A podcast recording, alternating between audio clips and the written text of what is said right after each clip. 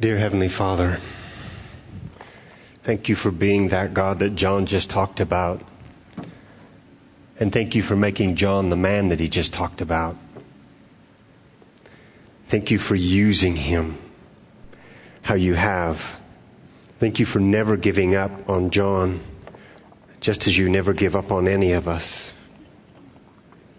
Lord, we are so fortunate to know you, not just of you. We are so fortunate to be those who are called by your name. And to know that, that, that once you have us in your hands, the devil himself can't snatch us out and we can't jump out either. Lord, we're really nothing without you. We have nothing to offer in our wisdom or physical prowess or abilities or intelligence or, or, or whatever even is lacking in those, Lord, we still have nothing to offer you. This is all yours. Lord, we are just here at your pleasure and you desire to have time with us. Thank you that that so many years ago you drew John to yourself, and thank you that you continue to use him so much in lives today.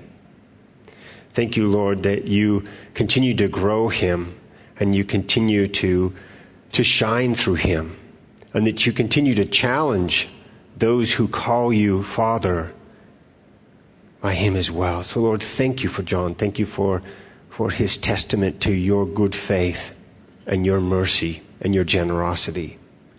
Lord, would you guide us today as we open your word? Would you, would you just open our hearts and do surgery and, and help us to be the people we need to be. Lord, help me to be the man I need to be. Lord, there's so much to learn from Abraham and Sarah. There's so many things that, that you are desiring to teach us through them. Lord, help us to embrace that. Help us to look forward to that. And Lord, would you, would you just be lifted up and glorified by everything that we do? Be it on a Sunday morning in a worship service or, or a Monday morning at work or in the afternoon in our neighborhoods. Lord, would you help us be about you and your kingdom? So thank you, Lord, for this time. And please, uh, Lord, just uh, speak what you need to speak to us now. And it's in Jesus' name we pray. Amen. Thanks, John. What a what a beautiful picture of what God does. I mean, when you think about it, eh, and you think back at, at that, that great picture that John brought of a fish being hooked, and, and as a seven year old boy, John being hooked by God, it fits so perfectly into the life of Abraham and Sarah. I mean, it fits into everything we can talk about and how God has his time and his plan I remember vividly, it just brought to mind as John was speaking, some friends of ours in Wisconsin that once said to me, I'm glad God got to you when you were younger, because you would have been impossible now. this wasn't very many years ago. About 17 years ago, a lady told me that. And she looked me right in the eye and said, You are unmoving. You can't be swayed the good news is God got a hold of you first because I'm sure that if He hadn't, you would be impossible. And I have been known to be stubborn a time or two, defiant an occasion. And, and she was 100% right. And you know, I thank God that very night that He had done that for me, that He grabbed a hold of me at a time where I didn't know better. Because I'm convinced that if I would have waited long enough, I would have been far too intelligent for needing God. And, and so this is the God we serve. This is the God that gets us when He knows exactly when we need it because He's looked down the road. He's looked down the path and He knows, just like He knew with Abraham when He asked them to leave His whole family and Ur and everything. He knew down the road what He needed Abraham to do and He knew that if He didn't move him then, it would not work. It was a perfect and impeccable timing of God when John Norland was seven years old to get a hold of his heart. Even though he may not have gone down the exact path God would have liked him to, he knew the importance of that time. And I can't tell you the number of lives that have been impacted because of that. And so it's a privilege to be able to serve alongside a man who's responded to God's call and willingly stands up and says, and I've blown it. A few times that I'll tell you today. Right?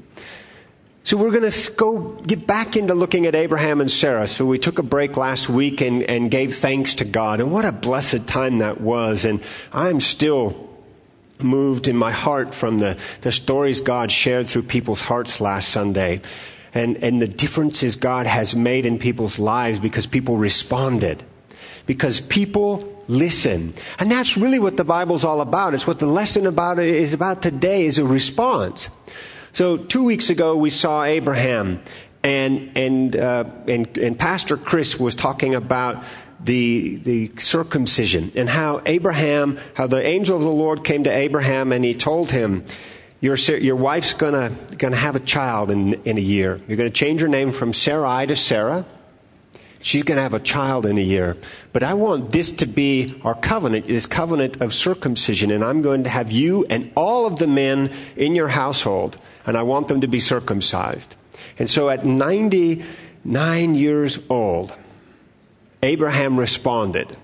And he and everybody, uh, Ishmael, who was 13, they were all circumcised. And that's how we finished this. But there was a response. You see, Abraham didn't do what he did when God asked him to leave Ur. Remember, God asked Abraham to leave Ur, and he didn't. So eventually God moved Abraham's father to Haran. And Abraham followed him. I don't believe that was God's intent. I think believe God's intent was for Abraham to go. Abraham didn't. So God said, That's, you can fight me, but I'm going to win.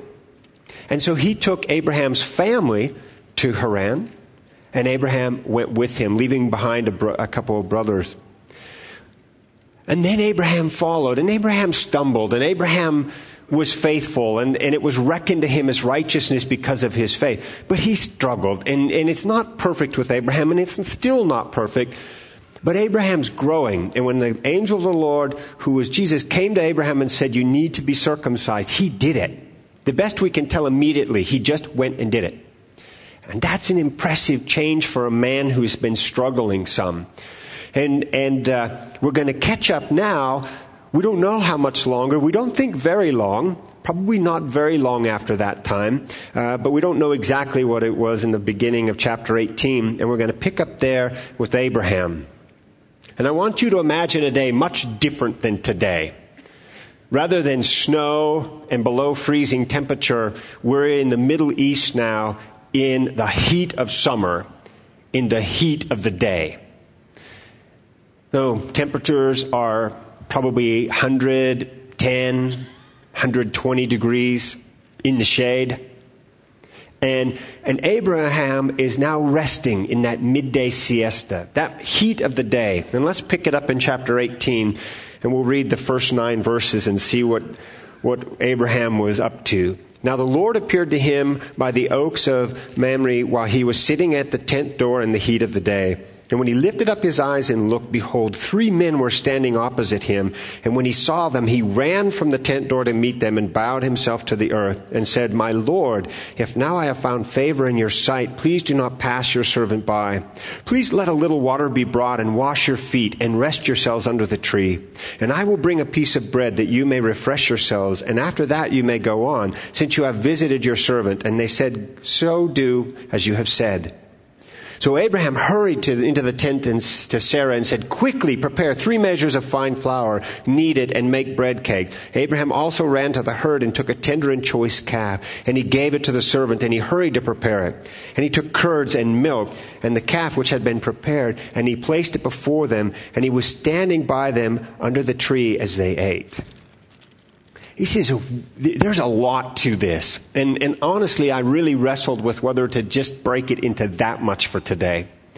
That was almost enough to cover, but there's just a continuancy in the next few verses as well that I think are important to look at all at one time. So we're going to endeavor to look at all of these. Things that we need to think about. Remember, 115, 120 degrees, and it's in the middle of the day. Nobody traveled, right? The people knew the area. It's not like we see today, where, where we could see somebody on the road today uh, that just happened to show up from Florida, right? They, they've never been in snow before, and they're out there and they happen to rent a four wheel drive at DIA, and they think that the four wheel drive that helps them get going will also help them stop.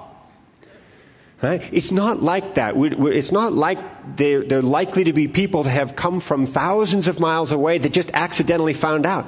You know, it's pretty hot around noon. Maybe we shouldn't have been walking. Now, these guys got that worked out, so they don't travel during that time of day. You don't expect that to happen. And, and so you have these three men coming in the middle of the day. Immediately, Abraham has to know this is something different. This isn't the guys down the road just checking up to see how we're doing. They would have come in the evening. So we know that, that, that this is an unusual thing. The other thing that we know is that hospitality was the rule of the time. Probably different from what we often see today in our garage door societies. You get in your vehicle, you push the garage door opener, you back out, you push the garage door opener, you drive to work, you work for the day, you get in your car, you drive back home, you push the garage door opener, you pull back in and you push the garage door opener, right? You live in your home and you work at your job. But you don't, we don't have nearly as much time with other people as they may well have had during these times. So we know that hospitality is very important during this time. And, and so it's not surprising that when Abraham saw these men coming at an odd time of day, he still responded to them.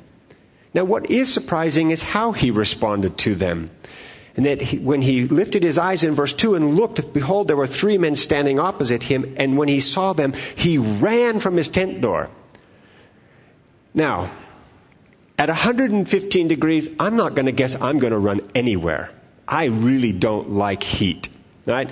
I love this kind of weather outside. This is my kind of weather. If it never got above 70 degrees, I would be the happiest guy around. I could even live with a high of 50.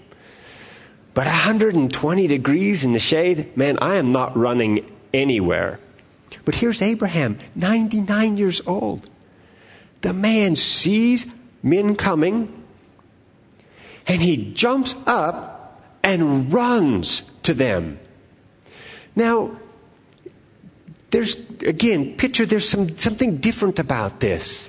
This isn't typical. This isn't what you would generally see. So you assume that he recognizes something from them and he sees. And we know in verse 3, the minute he gets there, he says, My Lord. He calls out to Jesus, My Lord. So he saw them. You, you think that there's a likelihood that he could have said, if it were guys from down the road, he'd have said, Come on over and sit down in the shade and, and we'll relax. But instead, he jumped up and he ran over. What else do we see? He bowed himself before them. So immediately he recognizes it's not his neighbor. He's not going to bow low before his neighbor. So he recognizes they're coming at an unusual time of day. That probably got him thinking. Number two, as soon as he got up, he ran, he saw, he bowed low, and he came to them. And then he offered to serve them. He didn't say, Come sit down, and when I'm done with my siesta, We'll, we'll, you know, we'll uh, break out some water and maybe we'll see if there's any leftovers in the refrigerator and we'll pull those out and, and see what we could have. Or, or maybe we can run down to the cafe or something like that. No, instead he says, please, please wait. Please let a little water be brought and to wash your feet. This is a really interesting concept to think about. He doesn't push himself. He doesn't demand. He's asking them to serve them. May I please serve you? Could I please take care of you? It's hot. You're dusty. Your feet are dirty. Would you please take a seat? Let me run and get some water and let me wash your feet. This, this is hospitality that, that we're going to, as we talk later to, uh, on during the message, this is the kind of hospitality maybe we need to start looking at a little more. Me, probably first and foremost. His, his response to them was, Please let me do this. rest yourselves. I'll bring you a piece of bread that you may refresh yourselves, and after that you may go on. And they said, So do as you've said. It's an interesting thought. Let me just wash your feet, bring you a piece of bread. It's almost as if I've got a, a loaf in the, in the tent. Let me just run and grab it. Got a basin with water. I'll take care of you. And they said, So do as you said, but we know that that's not how he did it. He didn't just run back and grab a loaf that maybe they had for breakfast or an extra loaf that was left over. He went back and he set a whole slurry of things into, into action. So in verses 6 through 8, we see that Abraham's response to them saying, Okay, you may serve was just like his response to seeing them. He saw them, he jumped up, and he ran at 99 years old to see them. The minute they said it's okay, he ran back. So he hurried into the tent and said, Quickly, this is a man on a mission. This is a man, he, he needs to be moving here. He, he really's got to get going.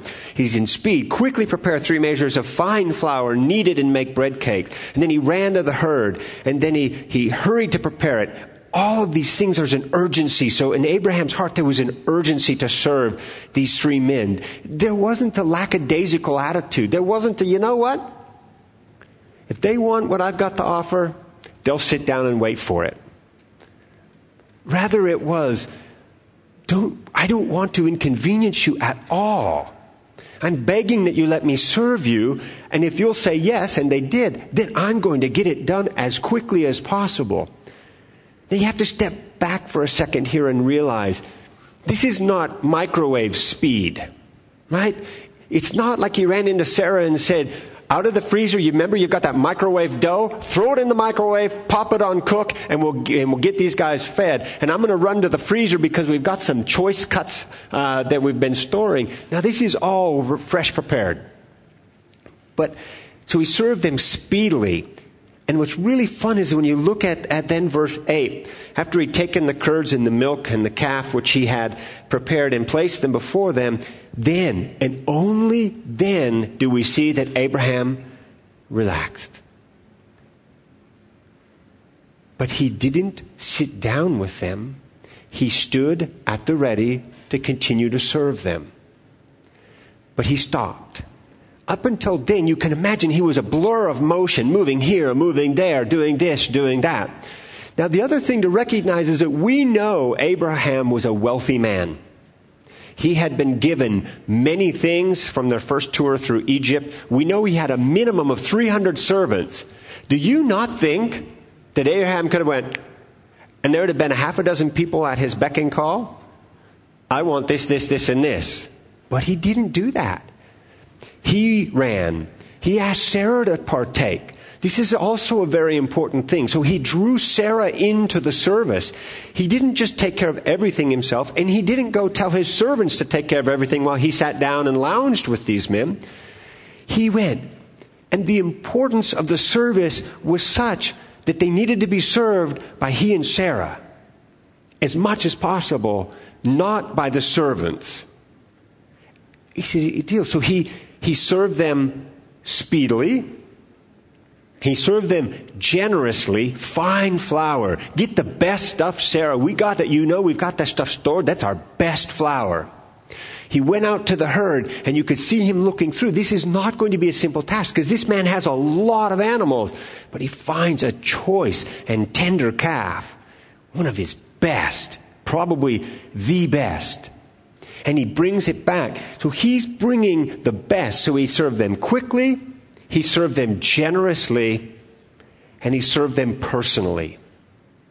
It's a hospitality perspective. We see in, in Timothy and Titus and Hebrews sort of a, just a glimpse of the perspective of hospitality. And I have to tell you, I was really convicted when studying this.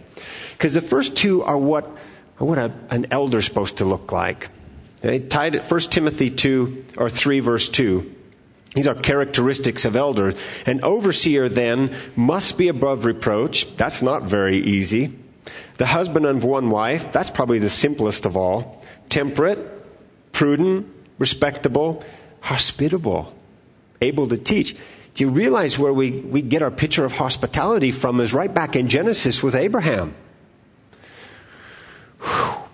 That adds a little bit of stress to the life, huh? Titus 1, 7 and 8. For the overseer must be above reproach as God's steward, not self-willed, not quick-tempered, not addicted to wine, not pugnacious, not fond of sordid gain, but on the converse to that, hospitable. So a, a direct difference from all of those other things is, is being hospitable. That's the end of the sentence. So the sentence says that if you're hospitable, you can't be self-willed, quick-tempered, addicted to wine, pugnacious, or fond of sordid gain. You have to be the antithesis of that to be hospitable. You have to be willing to give of your very best to those who come into your house. That's what hospitable looks like. Loving what is good, sensible, just, devout, and self-controlled. Some, there's some challenging things there. Challenging things in our, our remote, our garage door remote society. What does it look like when we're serving people? What does it look like when the people in your neighborhood are, are needy, uh, uh, that people are just moving in or people that are moving out? What does it look like for us? I would suggest that the Bible tells us that it is not for us to give what's left over. I'll help you if I can. I'll help you if I have energy. I'll provide for you if I have leftover. I don't think that's really what God's intending for us when He looks at Abraham and gives us this picture. I really believe what God's telling us is to respond like Abraham did quickly, generously, and personally. Those may be things that we should look at and we should put on our list of things to evaluate when, when there's somebody we see in need. How do we respond? Slowly? Eh, we've got to work on that. Are we generous or not? And do we do it ourselves or do we send someone else to take care of it? And we move on then. It's a great picture. So, so consider that. There's just a little bit of a, of a change in direction now, but the concepts here are going to be much the same. So, so now we're going to look at the promise. So the best we can tell, this is when Sarah first gets brought into the promise. So this is probably the best I can tell the first time Sarah has heard Jesus speak to Abraham. The rest of the time, Abraham has been somewhere else, and we believe that he's bringing this information back to Sarah.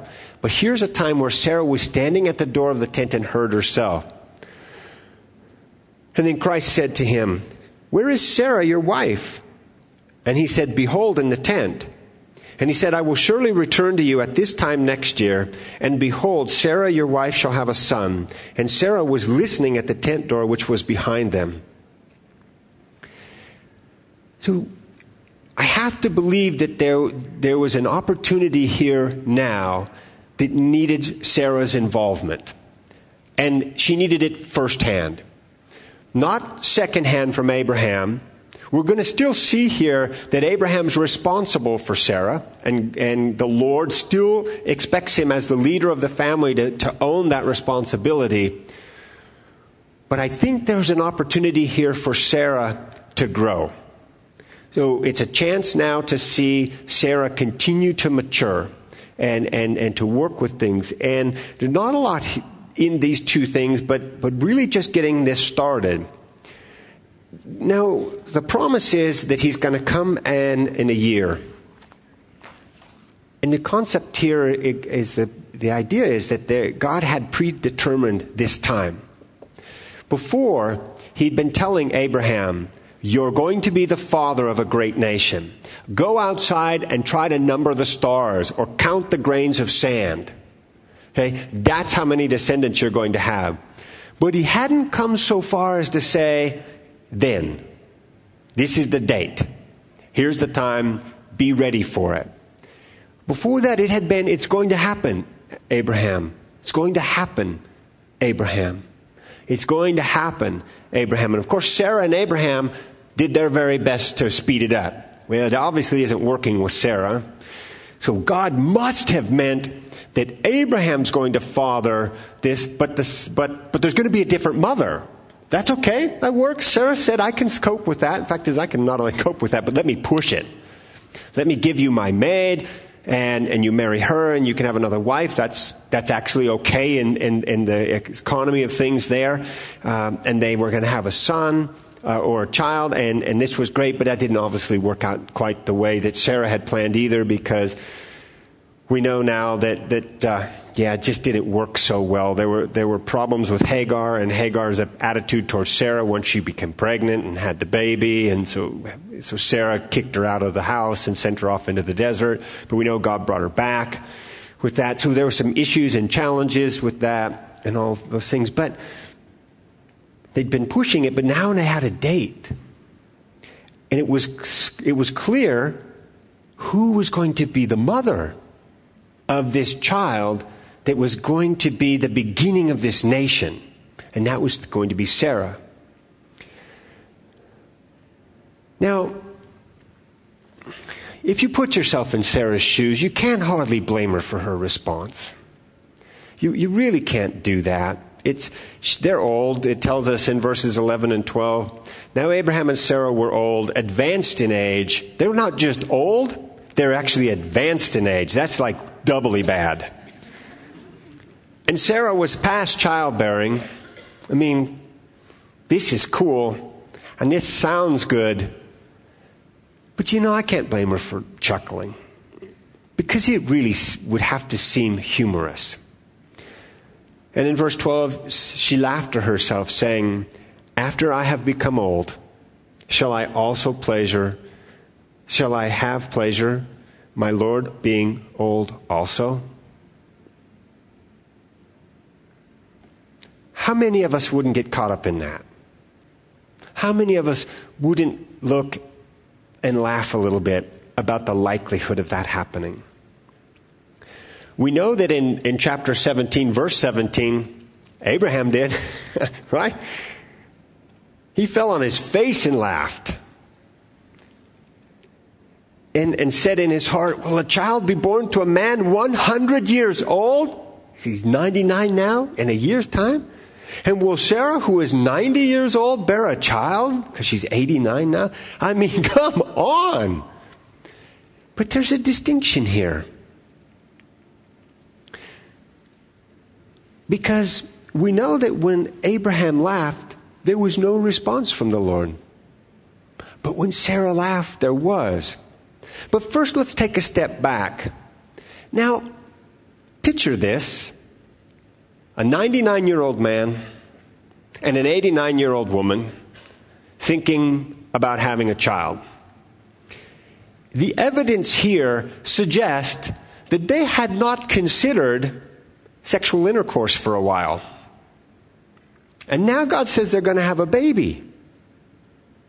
They're pretty wise in this. They've got enough animals. Somebody read to Adam the birds and the bees he got, he got it worked out how this happens. They both did, right? Hagar and, and Abraham and Sarai gave Hagar, so they knew the way this worked. And they got it, and they're thinking, hmm, what's going to go? What's going to happen here? You know, I think we just don't understand some things.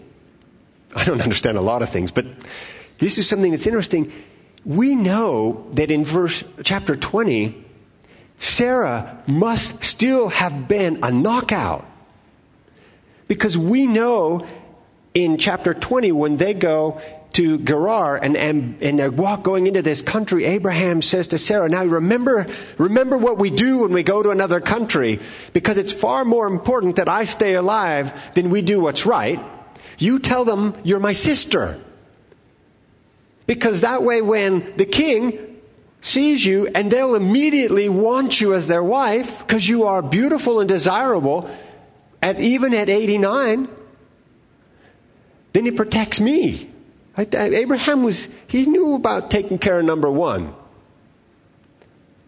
So she must have been still beautiful and desirable but yet physically they must not have been getting together because of the statement here. So there's no wonder she laughs. But her laughter must have had a heart issue associated with it. Because if we look on, in a little bit, we're going to see that, that God didn't respond very kindly. And in verses 13 through 15, and the Lord said to Abraham, Why did Sarah laugh? Shall and say, Shall I indeed bear a son, a child when I am old? And the Lord says to Abraham, Is anything too difficult for the Lord? That's a rhetorical question, by the way. If God ever comes to talk to you and asks you that question, what should your response be? No. He, he's not really trying to see if Abraham has a point here that something might be too challenging. At the appointed time, I will return to you, and at this time next year, Sarah will have a son. Sarah denied it, however, saying, I did not laugh, for she was afraid. And he said, No, but you did laugh. So in chapter 17, verse 17, if you just pull out the words Abraham, of, of the part about Abraham laughing, and you pull out the words of Sarah laughing, they're almost identical. There's so little difference between those.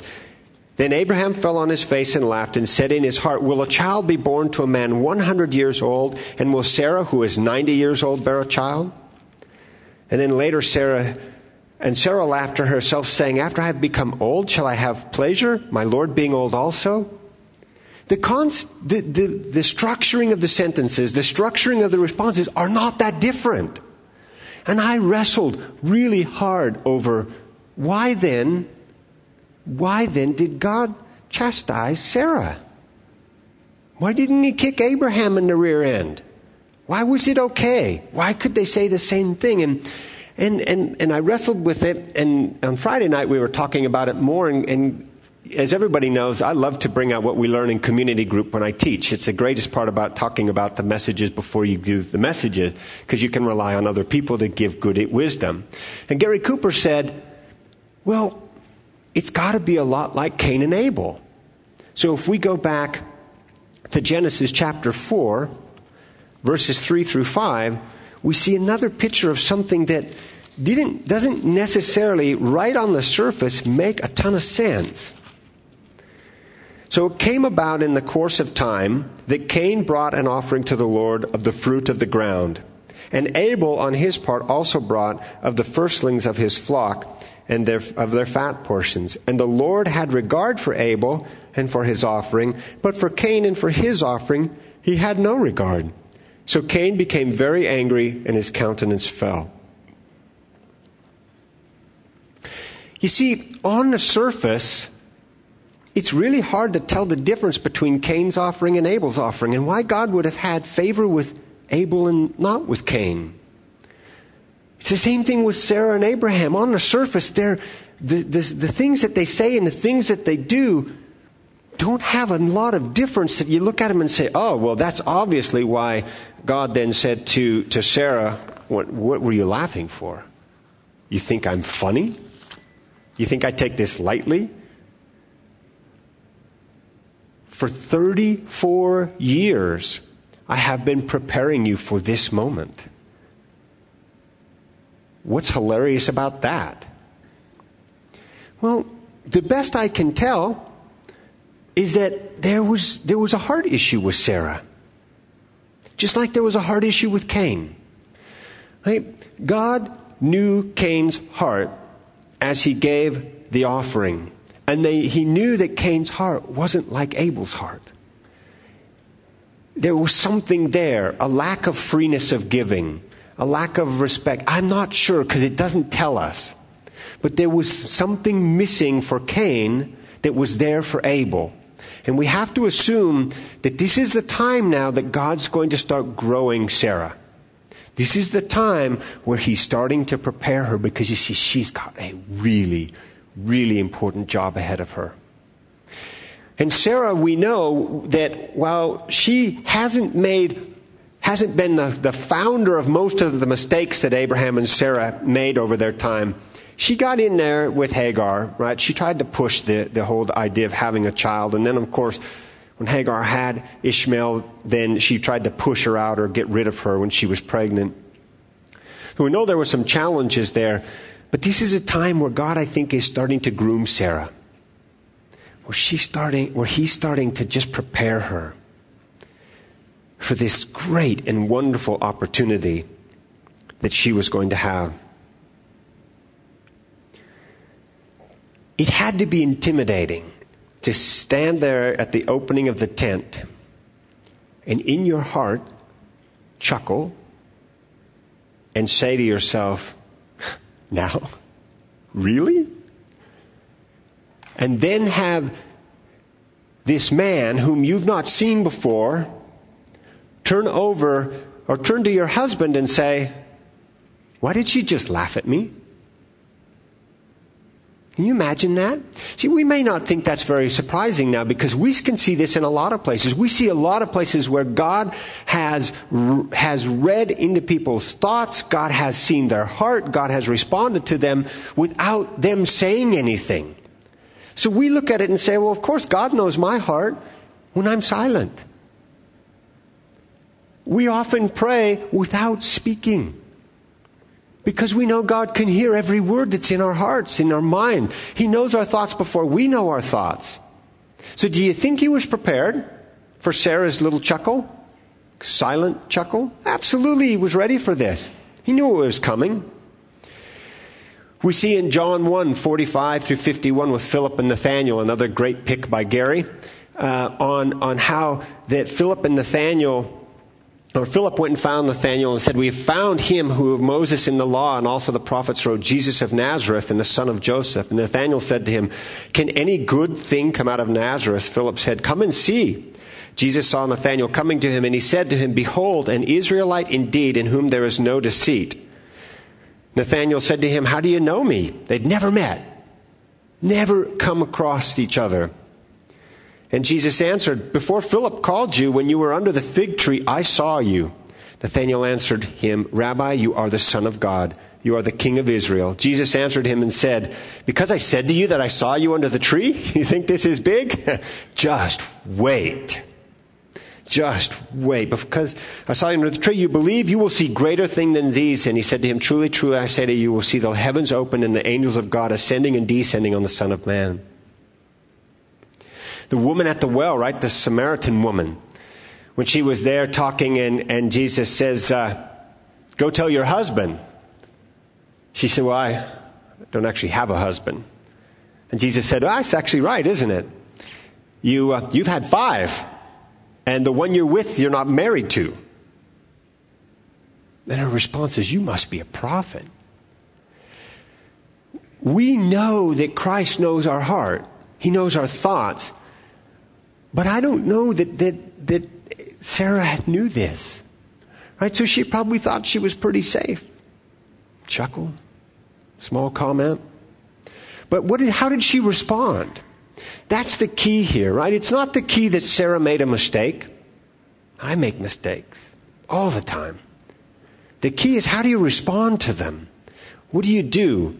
So we learn a couple of things. First of all, the Lord deals with Abraham. You're accountable. You're the husband, you're the leader of this household. Why did your wife laugh? Now, I don't know what Abraham thought right at that moment, but he couldn't hear her laugh.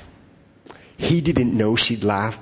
He didn't know she'd said anything in her heart because you see, he doesn't have that capability to do that. So, what do you say? You're Abraham. What do you say? I don't know. I'm not sure why she laughed. Something in my ear? Because I didn't hear a thing. God didn't give him any time to really respond, anyways, because he asked another rhetorical question Is anything too difficult for me? No. So we know that he's going to come, and he's going to do the things that he needs to do. And he very gently nudged Sarah and said, You shouldn't have laughed.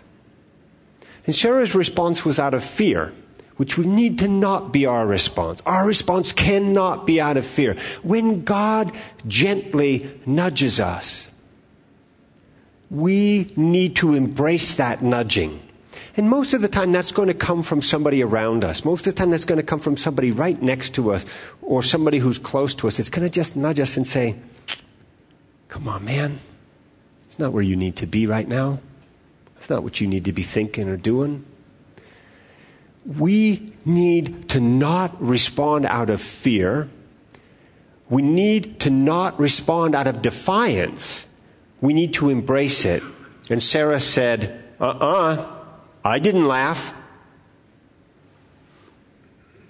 Now, I get why she did it. I'd have probably done the same. Honestly, standing there, having laughed to myself and said something in my head and then been accused of doing it, I'd have done the same thing. Uh uh-uh, uh it wasn't me. You can't prove it.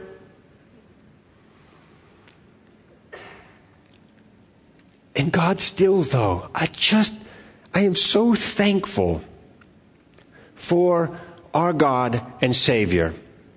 Because rather than hammering Sarah, rather than coming down on her like a sledgehammer, he just simply says, No, you did. That's the end of the discussion. Let's move on. We have greater things that we need to deal with now. The mercy and the compassion of our God and our Savior Jesus Christ never cease to amaze me. There's a, a firm but tender statement, and then just like us, who have no condemnation, who put their hope and trust in God, he moved on. That was the end of that. Yes, you did. We're not going to go back. Let's move on. What a beautiful picture. So, what should we do? What do we do when somebody bring, when God brings somebody before us and He puts somebody square in our path? How do we respond to them? You know, sometimes we lose the sight of the fact that, that Sarah messed up there. Sarah laughed at God, chastised, denied it. We don't see her responding with, Oh, I was wrong. Please forgive me. We don't see that. We have to believe it did, though, because in Hebrews chapter 11, verses 11 and 12, it says, By faith, even Sarah herself received ability to conceive, even beyond the proper time of life, since she, was, since she considered him faithful who had promised. Therefore, there was born even of one man, and him as good as dead at that. Not, that's a nice place to be described and him as good as dead as that, as many descendants as the stars of heaven in number, and as innumerable as the sand which is by the seashore. Sarah responded in faith. I wished he would have given us a chance to see that in Genesis. I would have loved to have seen the picture of Sarah responding, but we know she did. We also know she was responsive to Abraham in 1 Peter 3, 5, and 6. For in this way, in former lives, the holy women also who hoped in God used to adorn themselves, being submissive to their own husband, just as Sarah obeyed Abraham, calling him Lord with a little l. And you have become her children if you do what is right without being frightened by any fear. We know Sarah responded rightly. So what are we going to do? What are you going to, how are you going to respond when God puts somebody in front of you today, maybe? Or tomorrow, somebody in need? How do you respond when God gives you something too wonderful to imagine, too astounding to believe? Will we, will we think of the God whom can do anything? Or will we laugh and chuckle at the unlikelihood of it ever happening? What is our reaction when God points out a character flaw? Nope, I didn't do that. You know you're in trouble the minute you try to deny that God has picked up a problem in your life because you probably don't walk around with a sign on that says, This is my problem. So he already knows what it is. Don't try to deny him. Take full advantage of those that he's brought in your life. And then finally, what difference tomorrow? Right? So what? So what? This is a great story. We all feel warm Part of it's because the heat's turned on in here, but it was maybe even a little bit fuzzy about this. This is a good feel. Sarah and Abraham blew it a little, but, but we know that God's coming back and we know the rest of the story because we've got a chance to read it. So we all understand what's coming next and all of these great things. But so what tomorrow? Will you get up and run to serve somebody tomorrow that's in need? Will you be generous? Will you be personal? Will you take this wonderful example of a 99 year old man in 120 degree heat that jumps up and takes care of these three men? Because we know that in Hebrews it tells us to be careful and take care of people because many have served angels without knowing it. Abraham knew. But he got up and ran to the people before he knew for sure. That needs to be our picture. Let's pray. Dear Heavenly Father, I, I am so thankful that you are not limited by my abilities. I am so grateful that you that you can show us mercy and compassion and wisdom and, and that you lay before us a path for us to take. And you've, and you've set before us people that have lived as examples for us.